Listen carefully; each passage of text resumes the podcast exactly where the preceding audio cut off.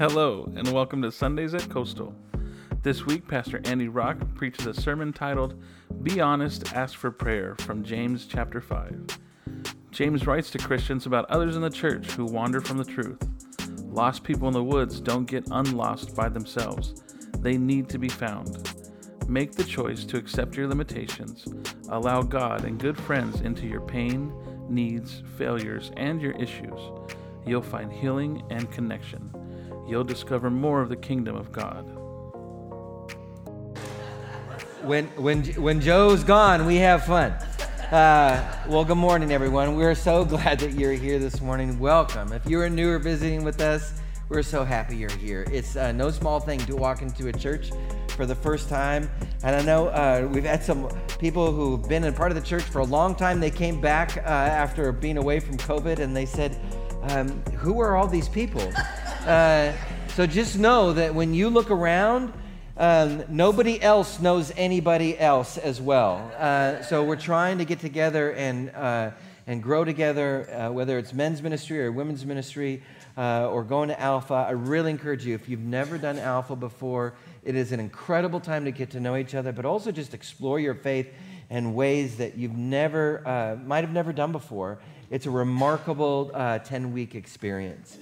Um, so we do this every single week as a church, and we remind ourselves of what we believe in. We are not led by a personality, we are led by a vision, and that vision comes from Isaiah 61.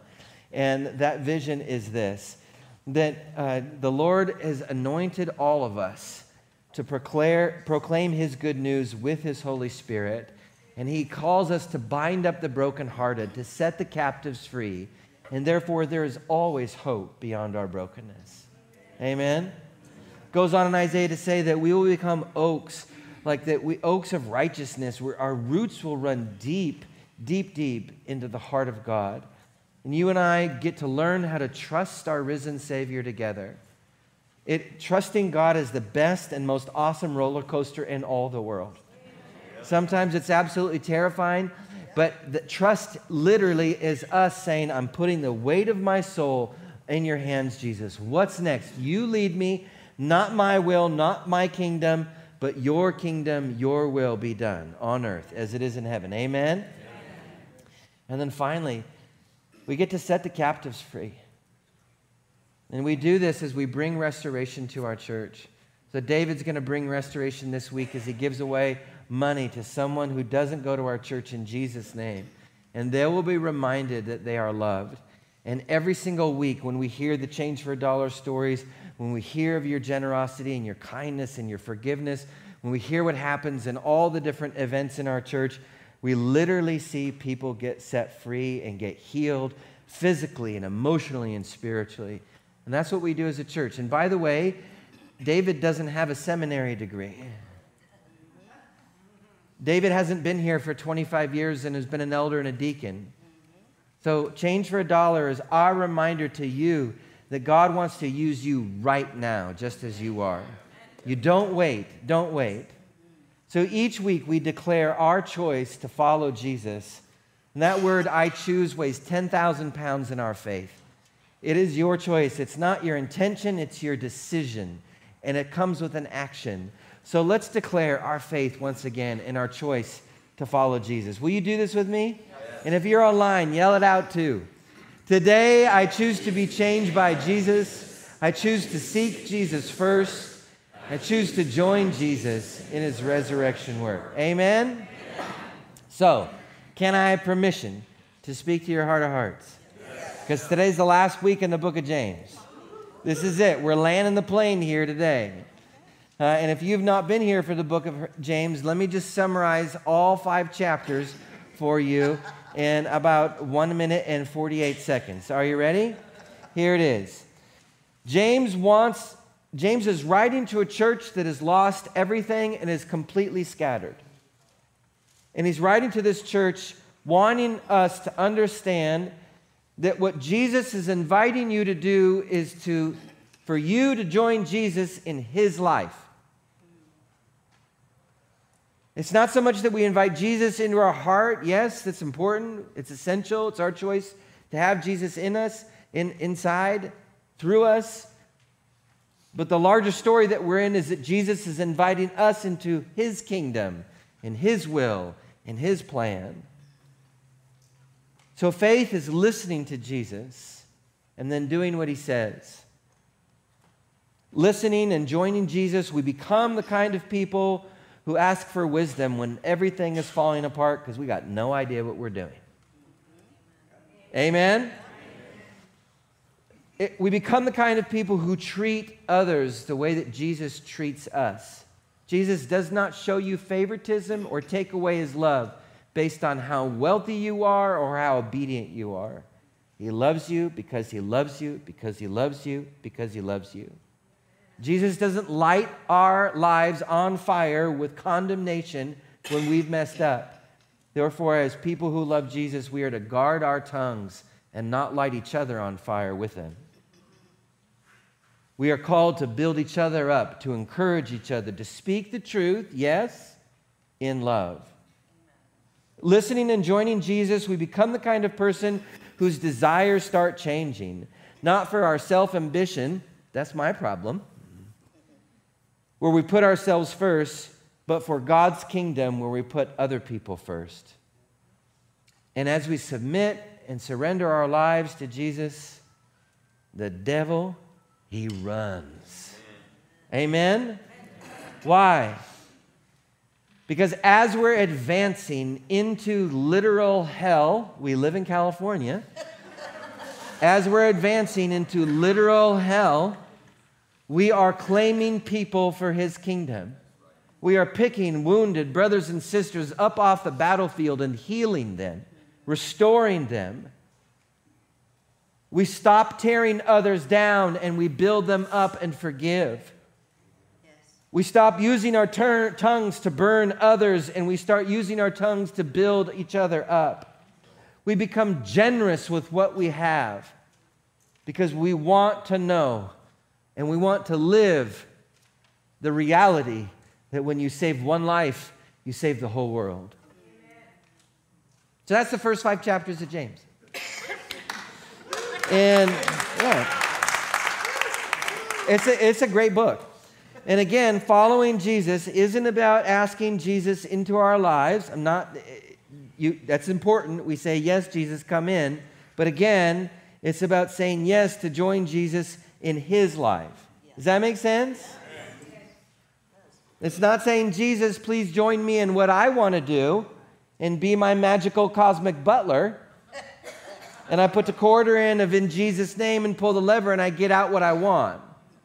It's saying, God, what would you have me do today? What's your plan for me today?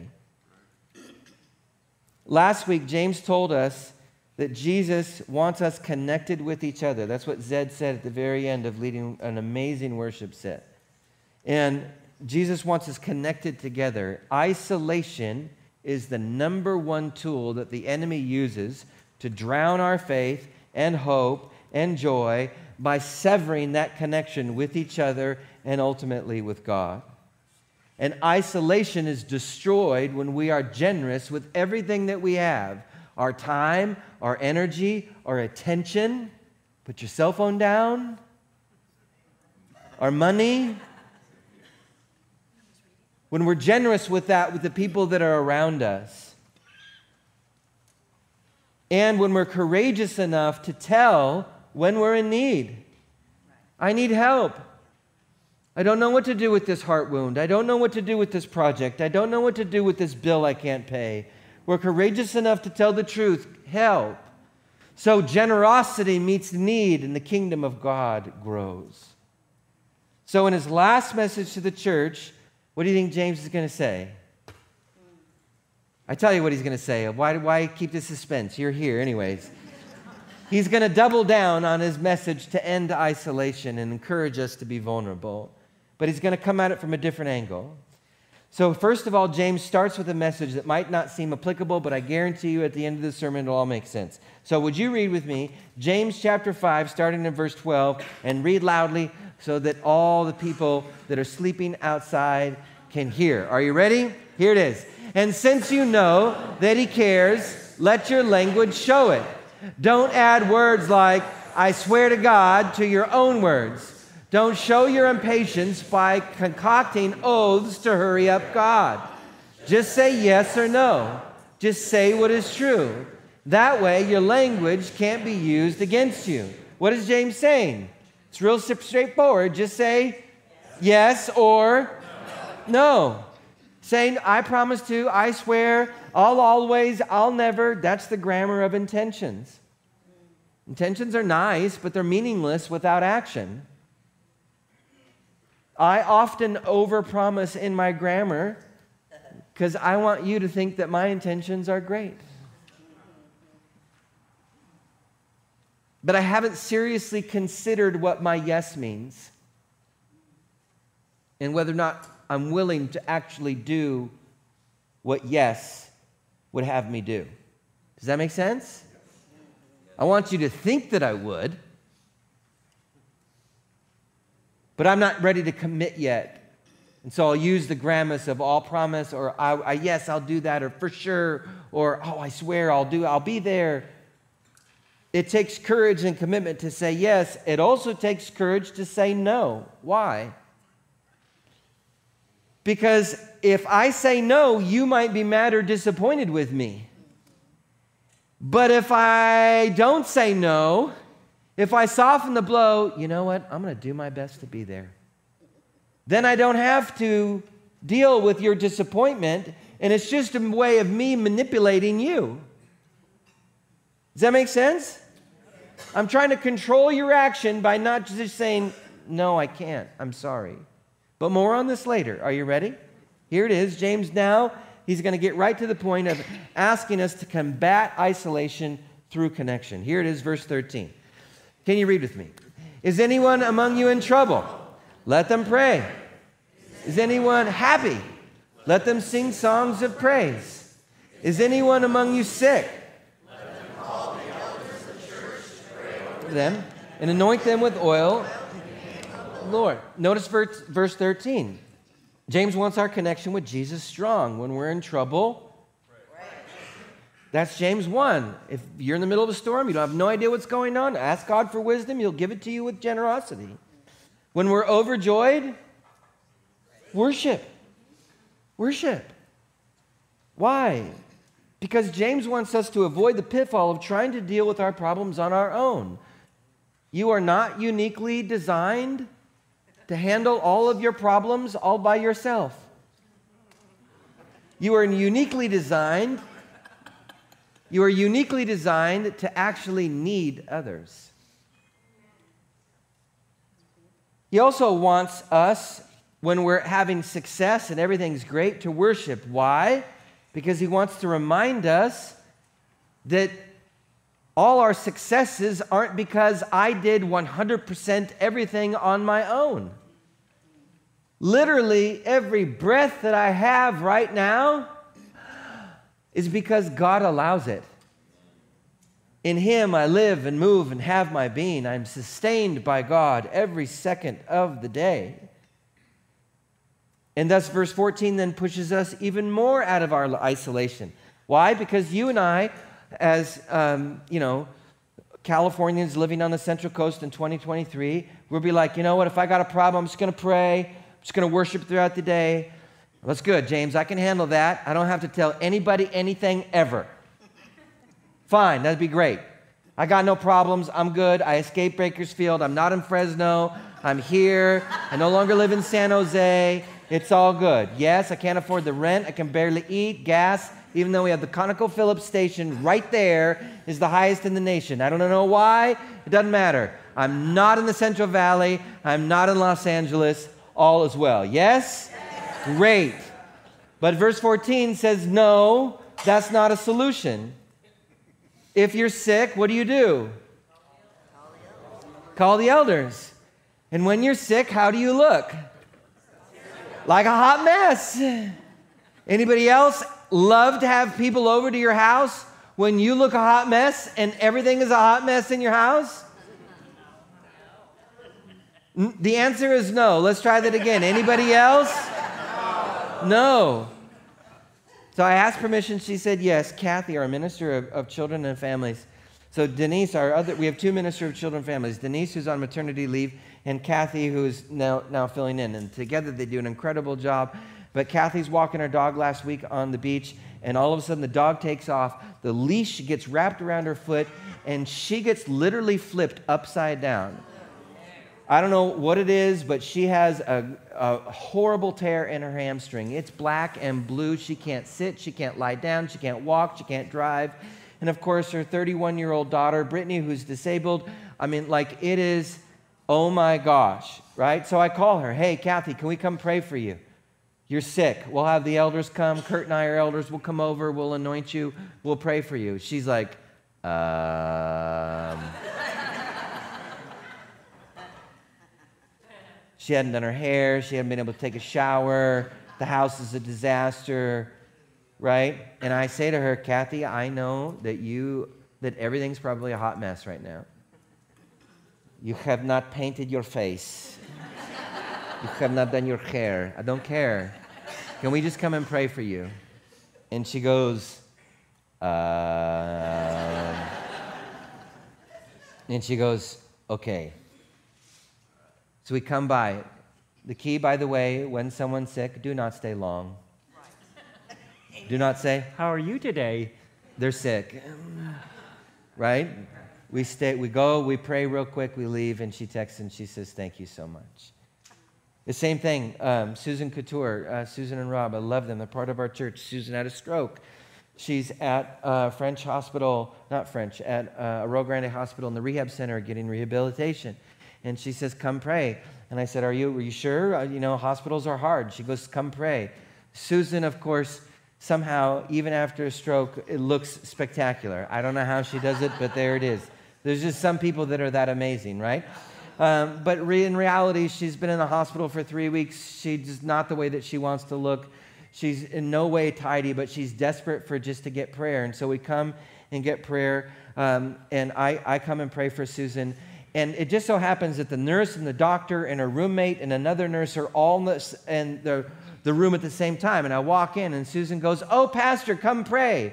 And everybody's like, um, usually that's the moment where they say, Pastor, don't come in here now. But Susan's like, Come, Pastor, come pray. So I start praying for Susan, and the nurse and the doctor there start tearing up. And then the roommate starts crying, and she's like, I haven't been to church in 20 years. Can you please pray for me? So I'm starting to pray for her. When you ask for prayer, you're inviting other people's into your need. Number one, you're not isolated, but also you're not the only one who gets blessed. Jesus wants us connected to Him and to each other. And it's not just about us, it's about what God does in those interactions. Verse 15, James says this The prayer offered in faith will make the sick person well, and the Lord will raise them up. If they've sinned, they will be forgiven. Look, prayer works. Now, do not read this and think if my prayer hasn't been answered, I don't have enough faith. That's not how you read this verse at all. Churches have abused the snot out of this verse. That's why no one likes the book of James. That's not true. Okay? Sometimes prayer, you can have all the faith in the world. Oh, let's see here. Hmm. How about Jesus? Does he have enough faith? and he's falling on his knees in the Garden of Gethsemane, and what does he say? Father, take this cup from me. Does he have enough faith in that moment to pray the prayer? You bet he does. And what's God's answer? No. Look, prayer works. Sometimes the answer is yes, sometimes the answer is not yet, sometimes the answer is no. You're not God. And I know, I know, you're like, how could God say no to healing my kid? Or how could God say no to healing my wife or my husband? Or how could God say no to making this hot mess sort out? And I don't know the answers to that because I'm not God. But I've been in plenty of hospital rooms. I remember I was a hospital chaplain in Philadelphia. Imagine me with a goatee because shaved, I look 14. Okay? I have a very round head like bowling ball, okay? so I'm 32 years old. I look like I'm six, right? So I have to wear like a jacket and grow goatee because I can barely, I can't even grow a beard at that point. I started puberty when I was 29. Uh, and so, so, so I'm, I'm in Philadelphia and I'm in an inner city uh, hospital and I'm in the cardiac intensive care unit. And there's this amazing uh, older black woman, and she requested a pastor, and she got me. Uh, so, I mean, that was an act of faith. He'd be like, oh, what is this, the JV leagues? When I walked in the door. So I walk in, she says, Pastor, I need you to pray for me. I'm like, okay, what's going on? I'm like, clearly you're in the cardiac intensive care unit. Is it your heart? And, um, and she says it is. And I said, okay, so how can we pray? And she goes, I just need it to get back into rhythm so I can go home and take care of my families. And I'm like, okay. And so I hold her hand and I say, Jesus, please heal this saint's heart. She loves you and she wants to be healed. And all of a sudden, the monitors go crazy and doctors rush in and they yell at me, What did you do? And I'm like, I still am holding her hand. I'm like, I said, Jesus, please help heal her heart. I was week two on the job, right? And like, did I like, did I like step on the cord and now she's gonna die? Like, that's what I thought. And they're like, I said, like, did I do something wrong? And they're like, no, no, no. And she's like, what is it? And they're like, this doesn't make any sense. All of a sudden, you were out of sinus rhythm in your heart, and now you're back in. Over the next 24 hours, they did all sorts of tests on her, and then they begrudging her let her go because she didn't need the surgery they thought they did. Why? Because her heart was healed. In the past three years of our church, we've seen more physical healings than ever before simply because people are asking for prayer. Literal bones have been mended, diseases healed, tumors shrunk, pain removed. The list goes on. I mean, dead people literally raised back to life. Go ask Daniel. But as James said, healing needs to happen on the soul level too. Look, when my sin is hidden in the darkness, it turns into a monster. Brought out into the light, it is shrunk and destroyed. James learned a lot from his adopted brother John. Remember that moment on the cross? When John, the only kid in the youth group, is there, he's with Mary, Jesus' mom, and Jesus looks at Mary and says, Here's your son. John, here's your new mom. Remember that moment? So John's like in the family, right? It's Christmas time. He's like, Great, who do I have to buy gifts for? Well, there's this guy named James. He's my new brother. And as they grew up together and did faith together, John rubbed off on James. And John says in his letters if you confess your sins, God is faithful and just to forgive your sins and to cleanse you from all unrighteousness. In other words, John was all about darkness and light. Bring that which is in the darkness out to the light. And James picks up on that here. So, this last week, I'm talking with my counselor, and I've been holding on to something pretty ugly in my life for, I don't know, two plus decades. And I don't know what to call it revenge, vengeance, I don't know what to call it exactly, but I do know what it does. And basically, what it is is this when someone has hurt me, I will forgive them and I will let go of the anger, but I still want them to experience the pain that I've experienced. I still want them to experience the pain that I've experienced. I've told you story, the story before. Lawyer is having an affair. His wife is on dialysis treatment. She's going to need a kidney transplant. Um, lawyer says, I'll pay for it. I'll pay for your insurance. I won't divorce you and leave you destitute, but my girlfriend's going to move in. Wife, about life about to be destroyed. This is on a Friday. She prays with my buddy Jay, who's the pastor at her church. Monday, she's going to sign the paperwork. She basically has to give up her dignity, her life, all finances, any kind of divorce settlement so that she can have medical care and live. That was the predicament that is. Don't marry a lawyer like that. Not that lawyers are bad, just that one was bad. And almost everyone that I've ever met, except a couple that go to this church. Um, so, anyways, anyways, anyways, that's not the point of the story. So, anyways, so Jay and her get together, past my friend Pastor Jay and her get together, and what do they pray? They pray, Lord, just change his heart. Sunday, he's playing intramural soccer with his girlfriend, soon to be new wife, and he drops dead of a heart attack. He, God changed his heart. right? And when, when I hear that story, I think, yes. I get so happy when I hear that. Why? Because I want everybody to pay who's hurt me. That's so ugly. It's so terribly ugly, that thing in me.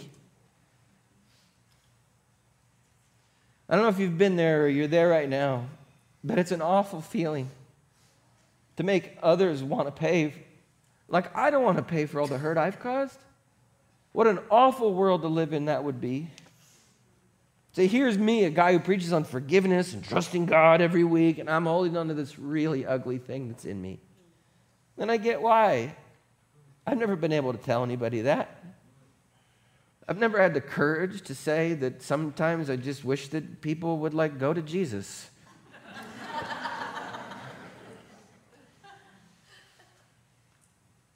it's hard to say that, that my wife or my friends or that people in the church have hurt me, but they have. And in the darkness, that hurt grew into a monster in me. So this week I got to confess my sins to my elder Gene and to my buddy Kurt, our pastor, and I got my friends, and I got words of life spoken over me and love spoken over me. And the shame lifted, and the fear lifted, and the worthlessness lifted. And I'm telling it to you now. Because we need to be connected to each other. Like healing didn't just stop with me, though. As I shared what was going on in my life, you know what else happened? Other people felt like, oh, well, now I can share too. And isolation began to end, and people began to connect to each other. Now, I can have the courage to share with you what's happening, and I'm not slandering or gossiping. I'm not telling you all the gory details about how I was hurt and why those people should burn. No. Look, you can pull the monster out of the darkness and talk about it, that monster that's been feasting on you, and find peace without destroying other people. Does that make sense? Because Jesus is way bigger and way stronger than that monster within you. And Jesus is going to restore your heart. It's going to take time, it doesn't happen overnight.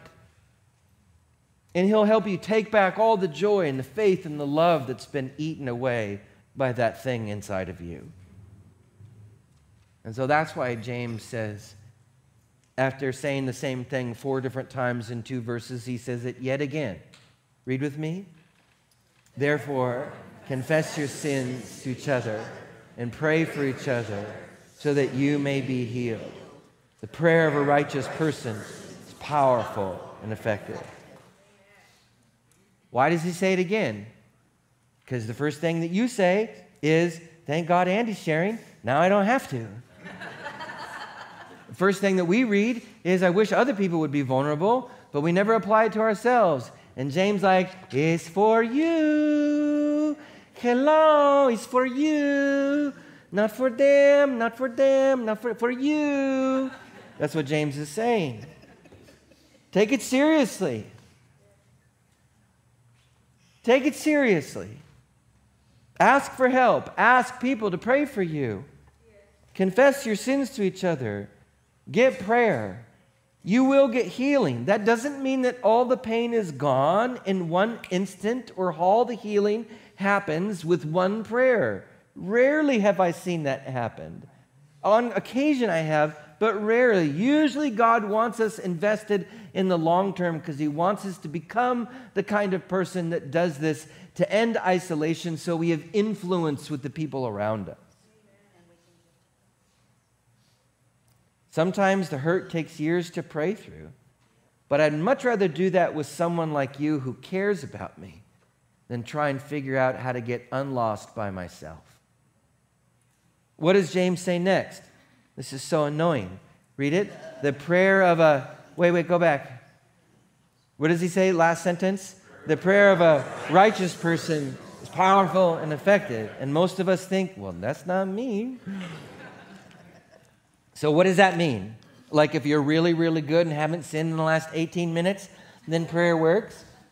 Like, you better get all your prayers done before you leave the sanctuary, before you go mess up out there? Is that what James is saying? No.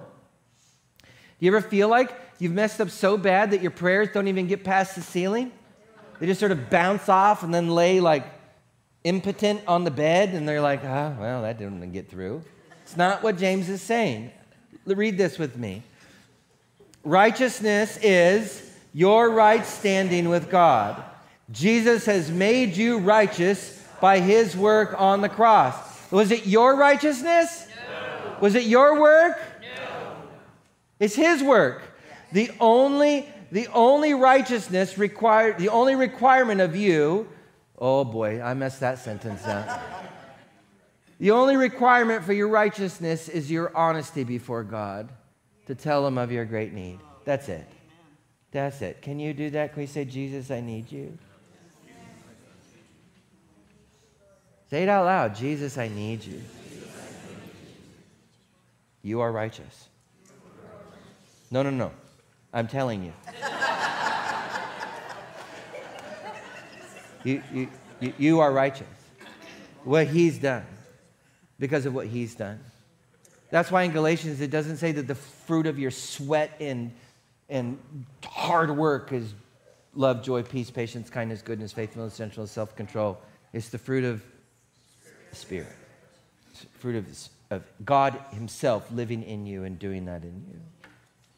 So, what is James saying?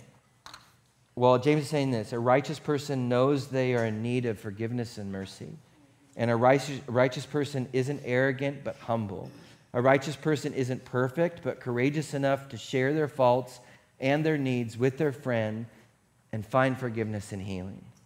You remember that scene Finding Nemo when they go into the, um, in, in, into the water current, right? You remember this? If you've not watched Finding Nemo, it, go watch it. It only came out like 78 years ago. Good Lord. There's this amazing moment where they're with the turtles and they're all traveling on this undersea current, which is true. There's massive currents under the ocean that literally just travel. You can go, you know, if you catch it, it'll take you. And they're moving great distances with little effort. And do you remember what uh, what the, the dad and Crush the turtle, do you remember what they say as they're going through and they're going basically through this incredible ride through this current? Do you remember what they say? Righteous, righteous. It's a, it's a hilarious moment. Why? Why are they saying that? Here's why. Are you ready? Read this with me. A righteous person knows they are carried by Jesus through the good times and the bad. A righteous person holds on to Jesus and his joy because that's where our strength is found. A righteous person prays with faith, trusting Jesus to do what he wants, so that no matter what happens, our hope still remains with Jesus. Amen?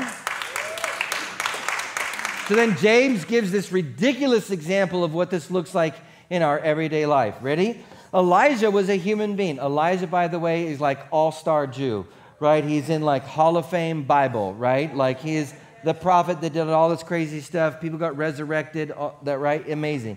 Elijah was a human being, even as we are. He prayed earnestly that it would not rain, and read it, it did not rain on the land for three and a half years. There's somebody in California praying. I hate it, right? Again, he prayed, and the heavens gave rain, and the earth produced its crops. So, what's the point? Elijah trusted God. Elijah asked God, God, how do I pray? And what did God say? Pray every day for rain not to happen for three and a half years, and then pray every day for rain to happen. And what happened? Exactly that. Here's, the, here's what James is trying to say Elijah isn't closer to God than you are. In fact, right now, you are closer to Jesus and to your Heavenly Father than Elijah ever was because you have the Holy Spirit within you. What does this mean? It's really simple. Ready? Ask Jesus how to pray for your family member or friend that is hurting or lost. And Jesus will tell you. And when they reach out for you to come to their side, ask Jesus how to pray, and you'll get the nudge or the images or the words to say. So it's not just that James is saying, hey, look, um, tell each other your needs. It's James is also saying, you have incredible gifts and power within you, and all you got to do is ask God, how do I pray for this person right now? And he'll tell you. Prayer isn't magic, okay? That was a joke for the announcement video. Debbie can't shoot lightning out of her hands. Okay? That I know of, right? Prayer isn't magic. It's not saying perfect words in perfect order and then you get the outcome that you want. It's you talking to Jesus. It's you talking to Jesus. And out of the darkness, when the darkness comes up into the light, it's dealt with. Amen? Amen? And here's what James is saying Jesus is at work in every detail of your life, just like we read in every miraculous story of the Bible. Okay, last verse of James. Are you ready? Here we go. Let's close it out. Read it with me, real loud. My brothers and sisters, if one of you should wander from the truth and someone should bring that person back, remember this whoever turns a sinner from the error of their way will save them from death and cover over a multitude of sins. Oh, man. Oh, man. and Here's the thing about it. So let's say we're talking to each other. We're saying, I'm struggling. I'm in need. And you're there and you're listening to your friend, right? And a friend says something like crazy, like, oh, I don't think God loves me anymore. Your job is not to be a therapist and go, oh, yeah, you should pursue that feeling. No, what's your job? Say, That's not true. God loves you. When you see that red flag in those conversations that you're having with your friends, and you see that they are saying things that don't make any sense according to who they are and whose they are in Christ, speak the truth to them in love. I have been saved from so much death and disaster because I have friends that aren't impressed that I'm a pastor. And they say, Bro, you are way off. Please. No, no, no, no, don't do that. Nope, that's what, really? You just preached on this last week. Did you not listen to your own sermon? the more I practice confessing my sins to another person, the less defensive I will get when they say to me, You're a sinner. See how that works? But if you never confess your sins to one another, when someone has the courage to actually follow what Scripture says and say, Darling, you're way off, you'll go, because you're, the monster in the darkness doesn't want to be come out into the light. But if you've practiced being vulnerable and confessing what's going on and laying down the illusion of your perfection and your performance and just being honest and letting your yes be your yes, then you'll, be, it, it, you'll get healed. And there's one thing that can get in the way.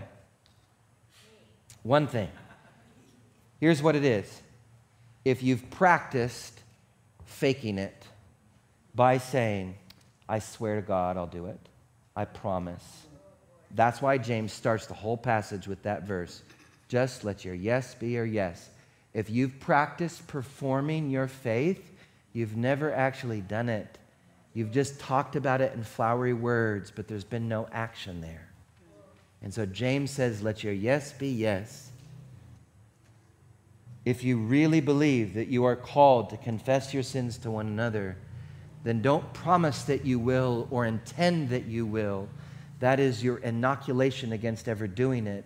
Just do it. So, last slide, uh, Rob. Make the choice. Make the choice to accept your limitations and your struggles. Make the choice to allow God and good friends into your pain and your need, your failures and your issues. You will find healing. You will find connection. Read this with me. You will discover what the kingdom of God is all about. Thank you. Thank you for not running away screaming when I told you all my issues. Do you think less of me? No. I never think less of you when you tell me your stuff. I only think more of you. That's what God is doing in this place. And I want to say yes and amen to all that you're doing. And I want to say more, Jesus, more. Amen? amen. Now, would you stand for the benediction?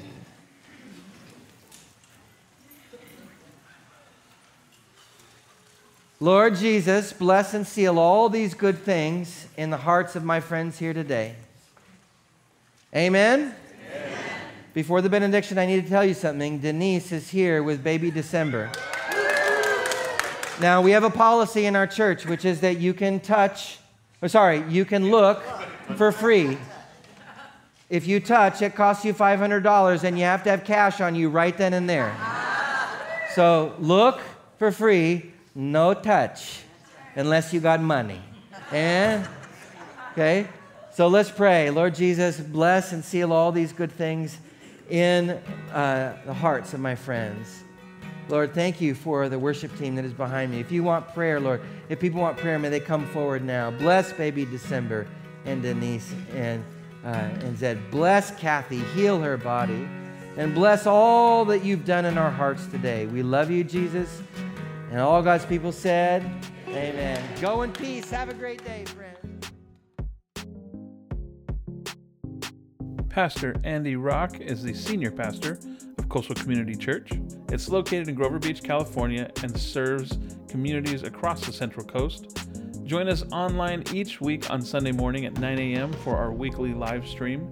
We also have two in-person services at 9 a.m. and 10:40 a.m. in our sanctuary. Coastal Community Church is located at 1830 Farroll Road, Grover Beach, California. For more information, visit our website, www.mycoastal.org. Thanks for joining us, and I hope you have a great week.